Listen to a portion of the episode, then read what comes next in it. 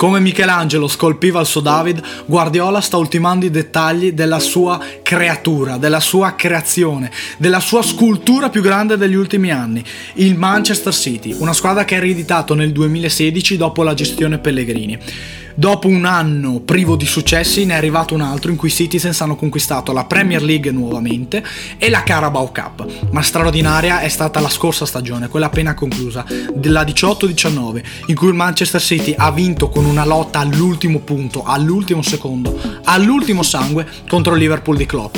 Ne è seguita poi la vittoria dell'FA Cup strapazzando in finale il Watford e prima ancora i Citizens avevano vinto la Carabao Cup a Wembley ai rigori contro il Chelsea di Sarri, una partita eh, giocata fino all'ultimo secondo anche dai Blues. Insomma, un triplete straordinario eh, per quello che è il calcio inglese e per quello che è l'equilibrio della Premier League e delle squadre inglesi. Se vogliamo aggiungere il Community Shield vinto a inizio stagione, parliamo di quattro trofei vinti in una sola stagione, insomma, un traguardo straordinario. Eppure eh, rimane un neo eh, nella gestione Guardiola e in generale nella storia del Manchester City. La Champions League, mai vinta. Sì, perché l'anno scorso eh, il Manchester City, nonostante fosse una delle squadre più papabili per la vittoria finale, ha perso il doppio confronto con il Tottenham ai quarti di finale, eh, in, un, eh, in, due sfide piene di colpi di scena. A cominciare dalla gara di andata, in cui il Tottenham ha vinto 1-0 con eh, il gol di Son, rigore sbagliato da Guerro,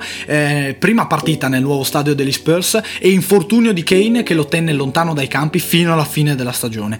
City che ha l'occasione di ribaltarla all'Etihad Stadium. Dopo una partita straordinaria però, eh, gli uomini di Guardiola vincono 4-3 e non basta basta per la qualificazione finale. Sì, perché vantaggio del City, due gol di Son e poi partita ripresa per poi stabilirsi sul punteggio di 4 a 3 con il gol di Llorente. Annullato eh, nel recupero il gol a Sterling che poteva valere la qualificazione. Insomma, sfortuna, sì, però perché Manchester City non è riuscito a vincere la Champions League? È solo questione di sfortuna? Chiaramente non è così. Come potrà vincerla in questa stagione? Beh, non l'ha vinta effettivamente il Manchester City la Champions, eppure ha tutti i crismi per essere la numero uno in Europa e forse nel mondo. Si parla di una squadra che attacca con passaggi corti eh, e sequenze di scambi ad altissima intensità.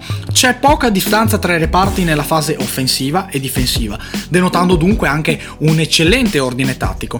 In più si difende in avanti, nella metà campo avversaria, con un pressing asfissiante e organizzato, con lo scopo di recuperare il pallone il prima possibile e attaccare nuovamente. Insomma, meccanismi rodati, una squadra già pronta probabilmente per la vittoria finale, eh, con pochi eguali in Europa. Eppure non l'ha vinta, come già detto. Quali sono stati i difetti però del Manchester City? Allora, eh, in una partita secca ci sono mille variabili, ancora più in Champions League, quando si parla di squadre più o meno allo stesso livello che sono affamatissime per uh, raggiungere il traguardo. E proprio que- a seguito di episodi sfortunati, vedi il rigore sbagliato da Guerro nella gara di andata, il Manchester City ha perso il controllo della gara, non ha potuto più giocare con il solito pilota automatico, eh, un copione straordinario nelle partite, soprattutto di Premier League del Manchester City, che vede la squadra di Guardiola dominare dal primo all'ultimo minuto e vincere le partite senza problemi. Così non è stato appunto in molti casi e viene appunto in mente proprio il rigore sbagliato da Guerro. Il Manchester City in quella partita non riuscì a imporsi veramente, non solo dal punto di vista tecnico ma anche dal punto di vista tattico. E il Tottenham, spinto dal suo pubblico, eh, con un carattere probabilmente migliore in quel momento del Manchester City e un ottimismo diverso, è riuscito a vincere la partita. Poi chiaramente la gara di ritorno è stata segnata da qualche episodio sfortunato, però neanche in quel caso il Manchester City riuscì ad avere il carattere e la personalità di ribaltare il risultato e portare la qualificazione dalla sua parte. Certo, perché nei momenti di difficoltà la fiducia dei giocatori è mancata, come già detto il Manchester City eh, milita da pochi anni, da una decina d'anni ai massimi livelli, non ha mai dunque vinto la Champions League. E probabilmente nella testa di giocatori, allenatore, sale l'idea di essere i primi a raggiungere questo straordinario traguardo, con una pressione di tifosi, società de- e in generale del mondo eh, del calcio decisamente non indifferente, insomma. Quindi anche dei polverosi libri di storia possono essere decisivi, possono risultare come ago della bilancia eh, in certi momenti clou, nei momenti magici in cui è necessaria eh, qualcosa di più che la tecnica e la tattica. Vedi il Liverpool di Klopp. Liverpool di Klopp che eh, in generale ha avuto una storia sfortunata nella scorsa Premier League, non è riuscita a vincerla con meriti chiaramente grossi del Manchester City, eppure ha vinto la Champions League. Dopo la semifinale persa al Camp Nou per 3-0 contro il Barcellona guidato da uno straordinario Messi, nella gara di ritorno senza Mané, senza Salah, senza Firmino, eh, il Liverpool è riuscito a comunque a ribaltarla con le doppiette di Vainaldum, di Orighi,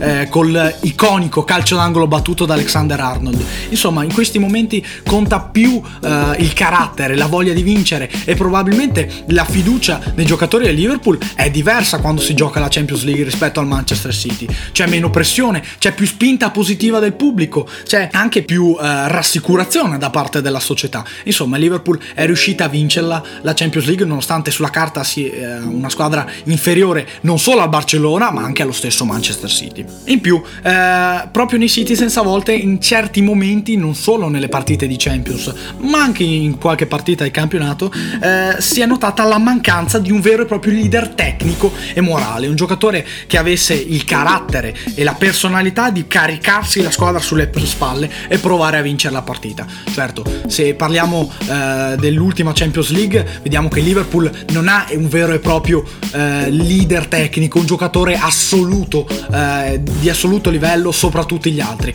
Ha però una squadra di grandissimi giocatori e, e tutti sono stati in grado di prendersi la responsabilità nei momenti difficili.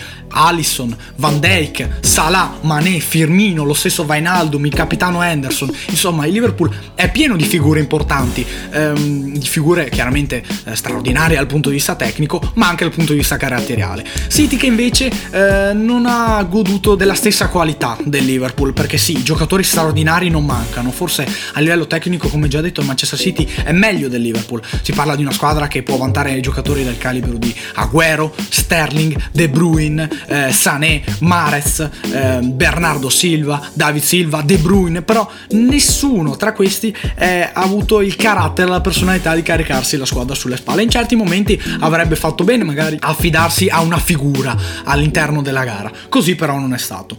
Insomma, il Manchester City, come già detto, non l'ha vinta la Champions League, però sono convinto che sia la favorita numero uno per la prossima, cioè, per la vittoria finale di quest'anno e che se riuscirà a limare certi dettagli eh, non tecnici ma più caratteriali, sarà in grado di vincerla. Vediamo se sarà così, siamo pronti però a goderci questa straordinaria Champions League.